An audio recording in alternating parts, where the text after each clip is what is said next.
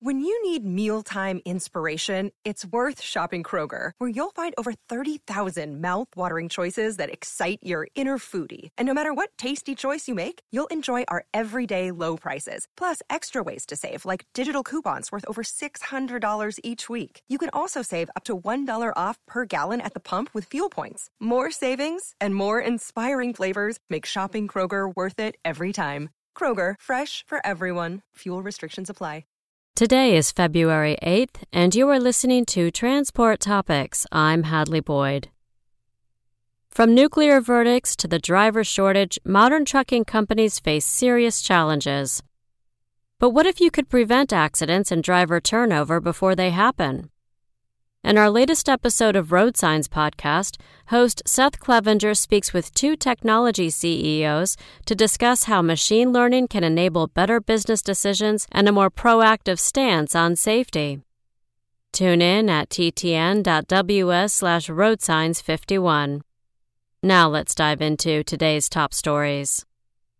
The company formerly known as YRC Worldwide, now going by Yellow Corporation, released its first earnings report since its name change, reporting Q4 net losses widened to $18.7 million, compared with a loss of $15.3 million in 2019. Other trucking companies fared better, however. Universal Logistics Holdings reported its highest fourth quarter earnings on record showing net income of $16.2 million, a 59.9% increase compared with $8.7 million in 2019. USA Truck posted record fourth quarter earnings too, listing net income of $5.9 million compared with a net loss of $4.8 million during the same time the previous year. President Joe Biden is signaling that he will push for his $1.9 trillion COVID 19 relief plan, even if it has little Republican support, saying that a weak jobs report shows the risk of doing, quote, too little, unquote. House Speaker Nancy Pelosi said she hopes the House will approve the relief bill and send it to the Senate in about two weeks.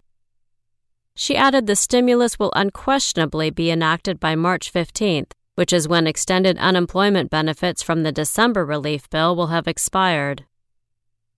A tweak of the hours of service rule that went into effect in September has put a new 7 3 split in the mix as an alternative to meet 10 hour off duty requirements in the sleeper berth. But it appears the 7 3 split hasn't yet been picked up by a large segment of the industry. Why is that? Check out this week's feature story in print and online to find out. That's all for today.